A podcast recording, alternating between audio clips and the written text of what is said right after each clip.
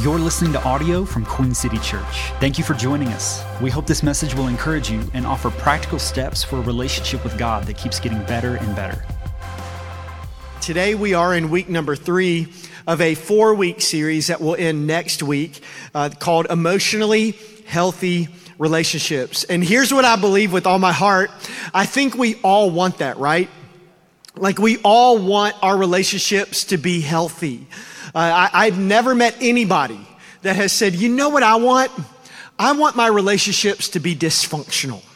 I want my relationships to be a dumpster fire. I just want them to be awful. That's what I want. I've never met anybody that has told me that, but I think deep down we all want emotionally healthy relationships. And here's really the big idea of this series is that emotionally healthy relationships are made up of emotionally healthy individuals. So, emotionally healthy marriages and, and dating couples and families and friendships, like all those are made up of emotionally healthy individuals. Let me put it this way that the result of you getting healthier will be your relationships will get healthier. That if you just take personal responsibility, and that's what I've been encouraging you to do throughout this series, is not try to fix other people, but just say, hey, I take responsibility for me. And I'm going to make the choice to do the hard work and let Holy Spirit work on the inside of me so that I can become more emotionally healthy. That will then affect every single relationship that we have. And in this series, really the picture that God gave me is that we we all have these we all have a, a life which is represents like the, this toolbox. And that we just like a good toolbox needs certain tools that we all need relational tools all of us. There's certain relational tools that we need in our relational toolbox so that we can have emotionally healthy relationships. And so throughout this series, we've been talking about different relational tools that we need. And in week one of this series, we talked about awareness. And last week, we talked about assumptions and expectations. And this week, if you're taking notes, which I hope you are, we're going to be talking about this. Are you ready? Are you ready? Are you ready? Conflict. Come on, who's excited to talk about conflict? Um, yeah, not a lot. That's cool. Um, but the reason why we have to talk about this subject and this relational tool is, is because we're, we're all going to experience conflict. Like there's no way around. It doesn't matter your relationship status. I promise you, you're going to experience conflict in your relationships. It's not a matter of if, but when. In fact, just to make sure that I'm not crazy, I want to make sure that we're all on the same page. How many of you have ever experienced conflict? Just raise your hand and if you've ever experienced some conflict. Let's just get real. Let's be open and honest in church. How many of you have experienced conflict this week, over the past seven days, you've experienced a little bit of conflict in your life. How many of you, just, just be honest, you've experienced this morning? I mean, just like maybe on the way to church, it's just like, all right, let's get into it, okay? Yeah, we all experience conflict. And um, now, two weeks from, tomorrow, from tomorrow, Heather and I actually celebrate our 19 year wedding anniversary. 19 years, yeah. We're excited, and um, I've showed a picture from our wedding uh, multiple times here with Awesome Pinky Ring. I know that you remember that. Uh, but I wanted to show you even an older picture. This is actually the very first picture we ever took. It was right when we started dating. I mean, look at that. Look at that, that young, amazing, beautiful little couple. I mean, just those two babies have no idea what's about to come their way. And, uh, you know, now, I don't even know, 20 plus years later, uh, you know, we have been married 19 years almost, and um, our marriage is great, uh, but we've, we've also experienced our share of conflict. In other words, like we have had a lot of fights. I'm not going to be the pastor that stands up here and tries to act like, man, we have the perfect marriage where we never experience conflict and we never fight. Because one, that wouldn't be true. Second, I don't think you would even believe me if that was the case. And so our marriage is great, but man, we fought about a lot of stuff. We fought about pretty much everything. We have fought about how dirty the house is and how dirty our cars are. We fought about how the pantry is organized. We fought about the temperature of the house. Both it is too cold at times and it is too hot at times. Uh, we fought about leaving the lights on and leaving the lights off. Uh, we have fought about, this is real, we're about to get real in church. We have fought about which way the toilet paper should be on the roll. And like all sane people, I am team over the top all day long. What's that? By the way, she, she just wants to clarify. She just doesn't care. She just doesn't care. She just doesn't. Got you. You're welcome. She said, I felt judged after the first service. And so we, we've even fought about how we use toothpaste. Now, I found this picture, and I think it is so funny, but also so true that there literally are just two kinds of people in the world. People that are on the left, and you need some prayer. I'm just telling you, there's something wrong. And then the good stewards in the house of God that go to the right side, make sure we get every bit of that out. Um, we thought about that. Uh, we've, we've, we've thought about how clothes should be folded. Uh, we thought about how I drive and how she drives. We thought about what to watch on TV. We've had conflict over what we eat, what time we eat, how much we eat. Like just that's it. That's all we're that's all we're doing today, huh? We're just doing that. Okay, cool. Um, we, we, we have fought about me not cleaning up the little tiny hairs after trimming my beard that's on the sink. And I'm just testifying right now. I'm just, we fought about how we should handle money and how we should parent our kid. I'm just telling you, man, we fought about a lot of stuff. And uh, over the years, as we've grown and as we've learned, honestly, the more that we've become aware, um, we have learned that we are actually night and day different when it comes to conflict. Um, if you're familiar with the Enneagram, I'm actually an Enneagram 8. Uh, which which the, the which is known as like the name of an Enneagram 8 is the challenger. Uh, which means I am very, very comfortable with conflict um, I, I kind of, I low key enjoy it. Like I, I kind of, I like it. Um, I think it's kind of fun. I know, guys, I know I got issues. I do, I know. Um, but I've actually learned through counseling. I've been in counseling uh, since uh, January 2021, and so for the last couple years, uh, I've been in counseling, seeing a therapist, and I've actually learned through counseling that I actually connect through conflict.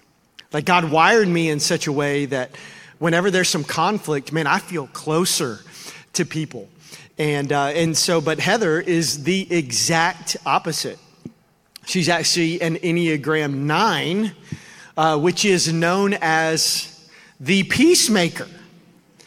And here's what that means that means that she hates conflict. Like she cannot stand it. It's almost like an attack on her very soul whenever she experiences conflict. And it makes her very uncomfortable and she feels very disconnected through conflict. I'm telling you, we could not be more different when it comes to conflict. I like it. She doesn't like it. Um, I, I, I'm, I'm cool with it. It's, it's so hard for her. I feel close and connected whenever conflict happens. She feels disconnected. I'm telling you, like, we could not be more different. And on top of our personalities, on top of how we're naturally wired, we've also learned that how we grew up and the families that we grew up in, our families of origin, greatly impact how we handle conflict today. Because I grew up in a family where fighting was normal. That when you had a conflict with someone, you immediately let them know about it and you just had it out and you dealt with it and you ended it, no matter if it was loud, sometimes maybe it was emotional, even a little bit messy, but you just dealt with it immediately. But Heather grew up in a family that did stuff very differently. Like she grew up in a family where the normal way to deal with conflict was to not even really deal with conflict. Like whenever conflict would come up, the normal operating procedure of the home that she grew up in was that everybody just went to separate rooms until everything kind of cooled down a little bit. Just don't say anything, just kind of go off in your separate space and just sweep it all under the old emotional rug until everything just poof goes away. So when you put all that together, are two different, very different personalities, are two different ways of naturally dealing with conflict, and are two different families of origin. And you put all that together, that really is an equation and a recipe for a lot of disaster and dysfunction when it comes to conflict. And, church, can I just be honest with you today? Like, this has been an area in our relationship that has been really hard. This has been an, an area where we haven't always gotten it right. This has been an area where we have really struggled. And maybe you're here today and you're the same exact way when it comes to conflict. But whether you are or you're not, the truth is, is that we will all experience conflict in our relationships. It is coming whether you want it or not. It is coming whether you like it or not. It is coming whether or not your family of origin liked it or not. It is coming whether or not your natural personality likes it or not. It is coming. And I love this quote by Max Lucado, who's an author and a pastor. And he said, conflict is unavoidable, but combat is optional. Isn't that good? That conflict man, it is unavoidable. We need to recognize that and acknowledge that today. But combat is optional. This is on my heart so much, and somebody needs to hear this. Conflict is not bad. Bad conflict is bad. Unhealthy conflict is bad. But good conflict, healthy conflict, man, it can be so good. It can be so helpful. It can be so healthy because conflict, I believe with all my heart, when done the right way at the right time with the right heart, will always lead to the right results. I believe it with all my heart. Let me put it this way that healthy conflict, it leads to healthy relationships. And that's why if we want to have emotionally healthy relationships, we have to wrestle with conflict. So handling conflict in a healthy way, God's way, is a much needed tool that you need in your relational toolbox to experience emotionally healthy relationships. And here's what I've discovered is that this book, the Bible, cover to cover, Genesis to Revelation, that it talks a lot about conflict. This book is full of conflict. In fact, just to name a few, Adam blamed Eve. Cain was jealous of Abel. Sarah envied Hagar. Jacob lied and deceived Esau. Laban manipulated Jacob.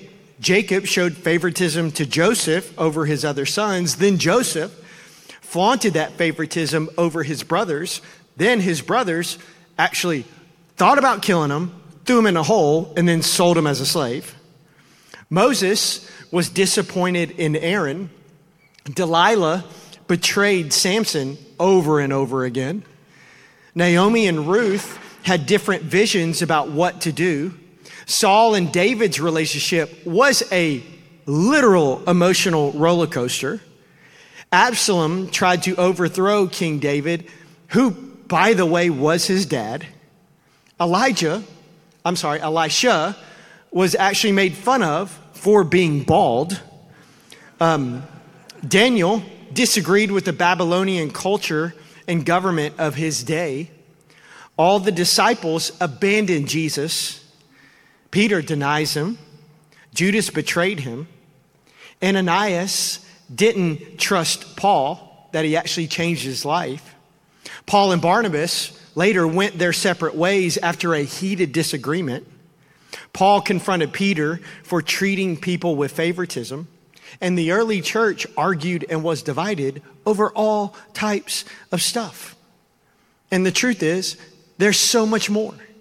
This book is full of conflict, some of it good and healthy, some of it very bad and very unhealthy. But today, I want to look at one thing that Jesus said in Matthew chapter 5. And some of you have been around, uh, and you know that earlier this year, we actually did a series called The Greatest Sermon of All Time, where we looked at the largest recorded teaching of Jesus in the Bible, the Sermon on the Mount, with his Matthew, Matthew 5, 6, and 7. And so, what we're going to read is part of that sermon, and it's part of the very start of that sermon, which is known as the Beatitudes, which is where Jesus, he redefines what happiness looks like. And in Matthew chapter 5, verse 9, listen to what he says. Jesus says, Blessed are the, and everybody say that word on the count of three. One, two, three. Blessed are the peacemakers, for they will be called children of God. Now, this is um, an easily misinterpreted verse in the Bible. Most people, they read this and they think Jesus is telling us to do everything that we can to just keep the peace. Do whatever you got to do to not rock the boat, to not make anyone upset, to be a pacifist, to ignore things, to turn a blind eye, to not bring up any problems or issues, and to do your very best to avoid conflict like the plague, because after all, you're a peacemaker. But if Jesus meant that, then why do we see him 16 chapters later in Matthew chapter 21, verses 12 through 13? Why do we see this where it says that Jesus, he entered the temple and he began to drive out all the people buying and selling animals for sacrifice? He knocked over the tables of the money changers and the chairs of those selling doves. He said to them, The scriptures declare, My temple will be called a house of prayer, but you have turned it into something different, a den of thieves. And then two chapters later, after that, in Matthew chapter 23, you'll re- read it. It's 20, it's 36 verses of Jesus challenging and confronting the hypocrisy of religious leaders with a very strong, direct language where he actually calls them hypocrites and blind fools. So I ask you, when Jesus in Matthew chapter 5 says, Hey, blessed are the peacemakers, and then he goes and he does these things, is Jesus being a hypocrite? I mean, is he asking you to do something that he's not willing to do himself? Is he asking you to be a peacemaker, but he's not willing to be a peacemaker? Because after all, he is disrupting a lot of stuff. See, here's the big idea of the message that I want to make sure that we get, because you have to understand that there is a big difference between a peacemaker and a peacekeeper. There is a very big difference between those two. Jesus calls us to be a peacemaker, not a peacekeeper. They are not the same thing, and I've tried my very best to define them. And a peacekeeper is someone who maintains the illusion of peace by avoiding conflict at all costs. And I say illusion of of peace by because because it's not really peace whenever you avoid conflict just for the sake of peace. Like that is not true peace. In fact, peace is not the absence of conflict. Peace is the presence of righteousness. Now I'm telling you, that is better preaching than what you're responding. It just is. Listen, like peace is not the absence of conflict. Peace is the presence of righteousness. Let me explain. Because in James chapter 3, verse 18, a beautiful verse, it says, Those who are peacemakers, they will plant seeds of peace. And then those seeds will reap a harvest of righteousness. Now, one biblical dictionary, it actually defines righteousness as get this correctness of thinking, feeling, and acting. Correctness of thinking, feeling, and acting. So, another way to read that verse is those who are peacemakers. You're going to plant seeds of peace, and then you're going to reap a harvest of correctness of thinking, feeling, and acting. So, when we are a peacekeeper, not a peacemaker, when we are a peacekeeper, we actually miss out on that harvest of righteousness, on that harvest of correct thinking, feeling, and acting, and we settle for something totally different that Peter Scazzero, in all his emotionally healthy material, calls false peace. And let me show you some examples of peacekeeping and false peace. Luke is upset about the behavior of his spouse, who constantly comes home late after work. He says nothing. Why? He thinks he is being like Christ by, by not saying anything. He is being a peacekeeper, and this is false peace. Cheryl disagrees with her coworkers at lunch when they slander her boss. She is afraid to speak up, so she goes along. I don't want to kill the atmosphere by speaking up and disagreeing, she thinks. She's being a peacekeeper, and this is false peace. Mark goes to dinner with 10 other people. His finances are tight, so he orders only salad and an appetizer. Meanwhile, the other nine order appetizer, steak, wine, and desserts. When the bill comes, someone says, It will take forever to figure this out. Let's divide up the bill equally, and everyone agrees. Mark is dying on the inside, but won't say anything. He is being a peacekeeper. And this is false peace. Yolanda is engaged. She would like more time to rethink her decision before getting married, but is afraid that her fiance and family will get angry. So she goes through with the wedding. She's being a peacekeeper, and this is false peace. Ellen loves her parents. They are both quite critical about how she raises her children. Each holiday is filled with tension. Ellen doesn't say anything because she doesn't want to hurt their feelings. She's being a peacekeeper. And this is false peace. Now, here's what we have to understand in all these situations is that true, pre- true peace will never come through pretending what is wrong is right. Never. True peace will never come through pretending what is wrong is right. And it's so important that we understand this truth, that we get this in our hearts. Because ultimately, when we do this, we are being a peacekeeper, and it's not real peace. True peace will never come through pretending what is wrong is right. And Jesus does not call us to this. Jesus calls us to be a peacemaker.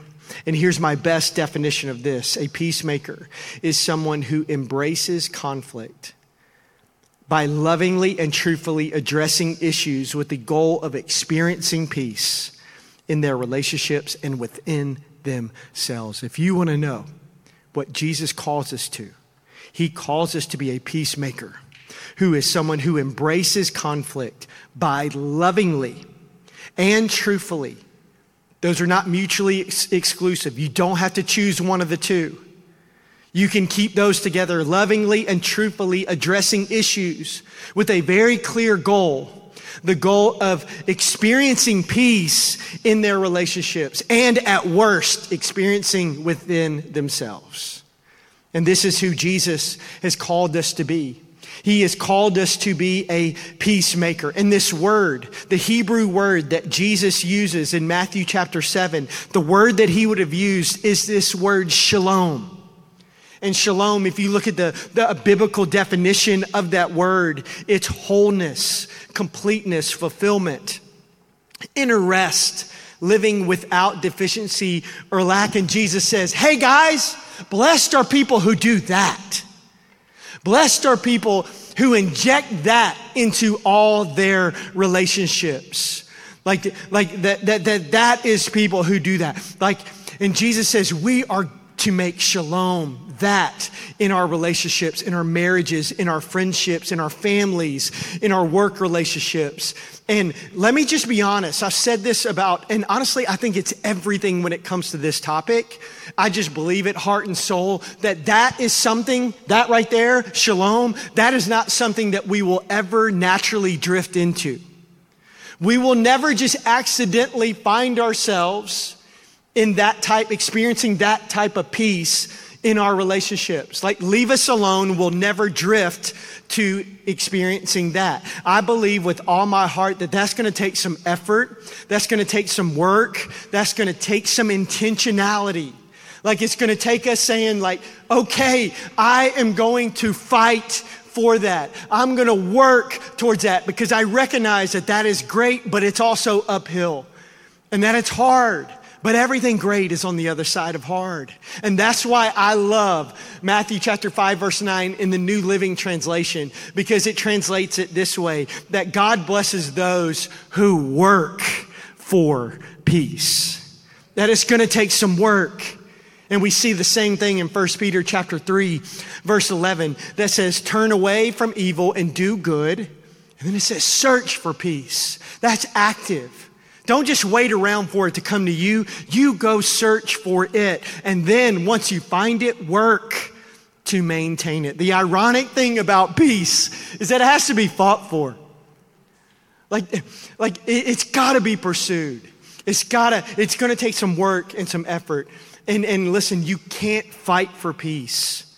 You can't be a peacemaker without embracing healthy conflict. Now, I, have I've got to kind of pause right here. And before I move on, I, have just got to be honest. Um, I've had the hardest time figuring out how to end this message. Uh, because I felt like I could go a whole bunch of different directions. Like there's so many things that could be said about this topic. I think you could do a whole sermon series that's just based on this. There's so many practical tools and resources about conflict and about peacemaking. And, and let me just give you one. Uh, because if you're here and you're like, man, I, I need, I, I'm not good at this. I need the practical, I need how to be able to do that. I mean, I felt like my assignment today was to make sure you knew what Jesus said about this, but there's a real practical side to this. And if you need help with that, I strongly encourage you to pick up this book, Emotionally Healthy Spirituality. And in fact, read chapter seven, because chapter seven, it's entitled Grow into an Emotionally Mature Adult. And in there, it actually talks about conflict and how to handle that in an emotionally healthy way. I think it's really fantastic material. So if you need a little bit of practical, I want to encourage you to go there. But really, I want you to know a little bit of my process for how I do this. Um, because, you know, for months in advance, we know the series that we're going into. Like right now, we have it all the way through like December of where we're going and already thinking about the first of the year.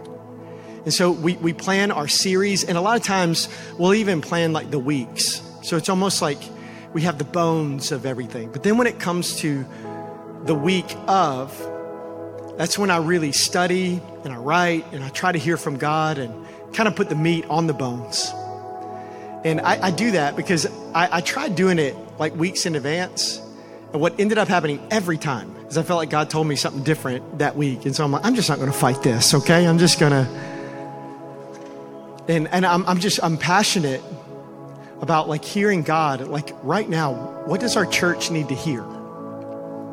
And I had such a hard time this week of how to finish. And um, this week, I actually wrote three different messages, like three different endings to this message.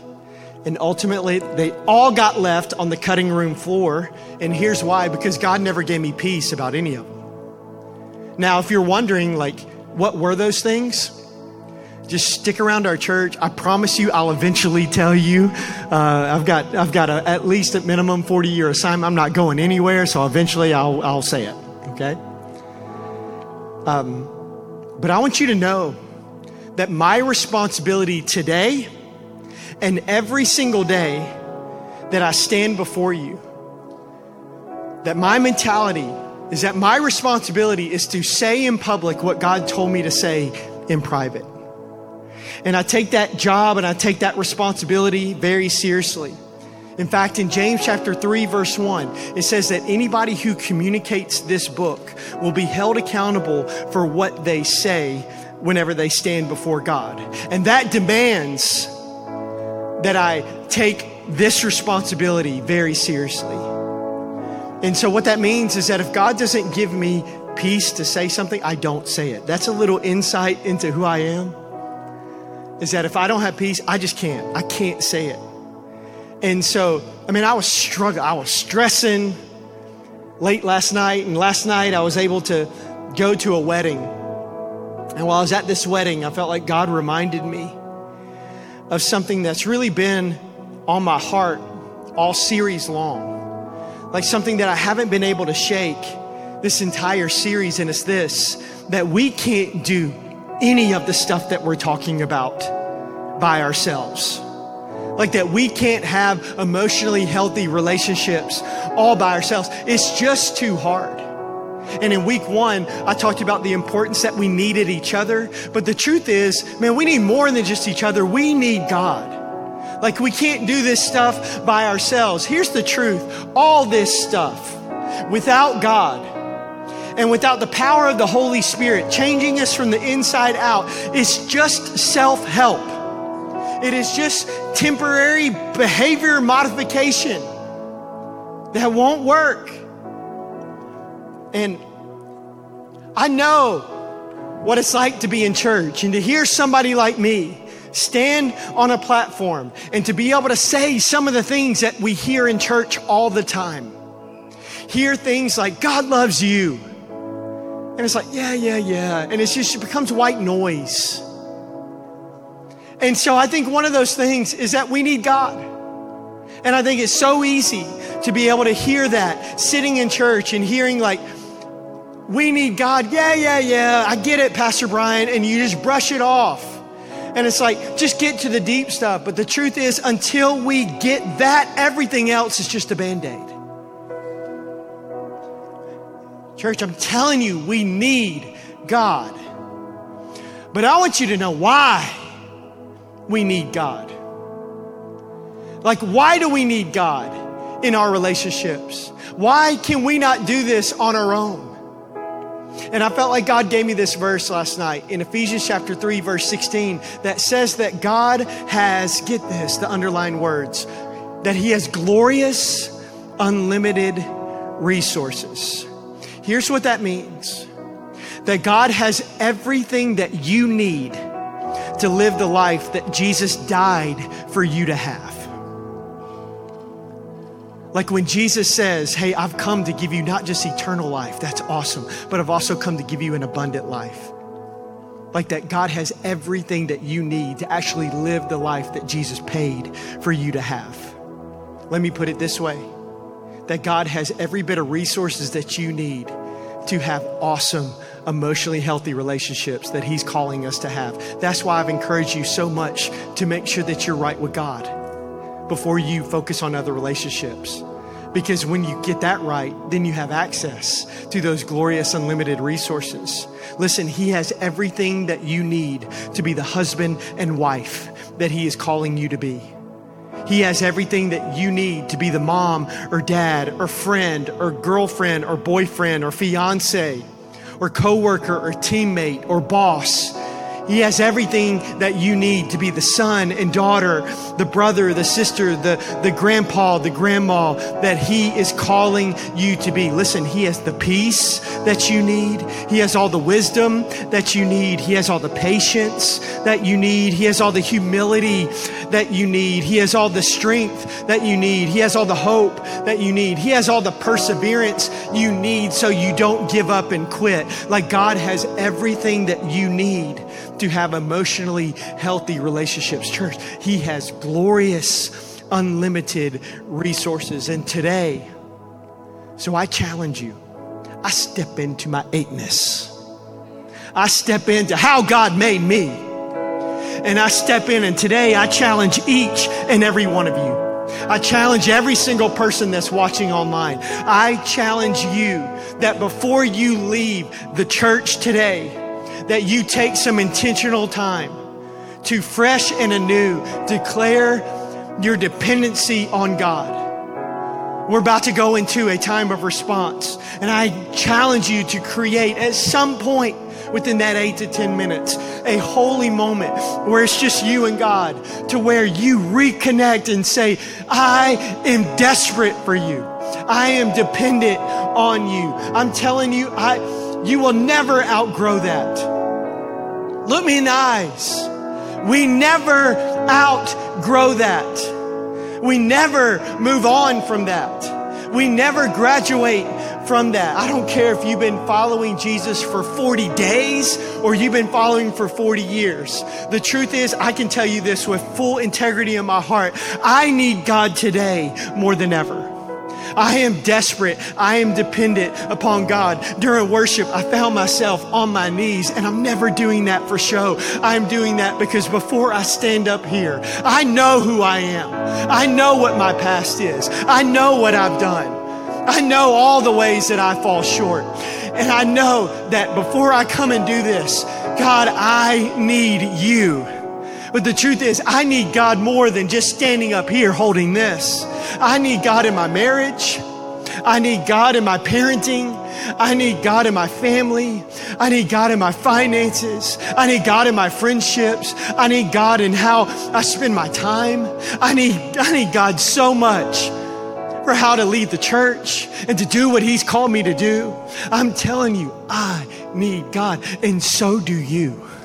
We never move on from that church. We never move on from needing God. And so today and every single day, I want to challenge you to take this posture that is found in Exodus chapter 33, verse 15 and 16, where Moses prays and he says, God, if you don't personally go with us, don't make us leave this place. For your presence, not our talent,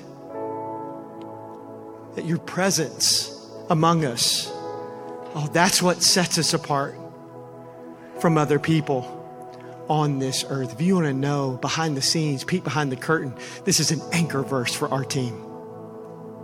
This is the heartbeat of this church that we need. God, we need the presence of God in our lives. So, church, in our relationships, in everything, today and every day, let that be our posture. We need God. If there is anything in your life that we can pray for, please visit queencitypeople.com slash prayer. For the latest updates on our church, follow us on social media at Queen City People or visit queencitypeople.com.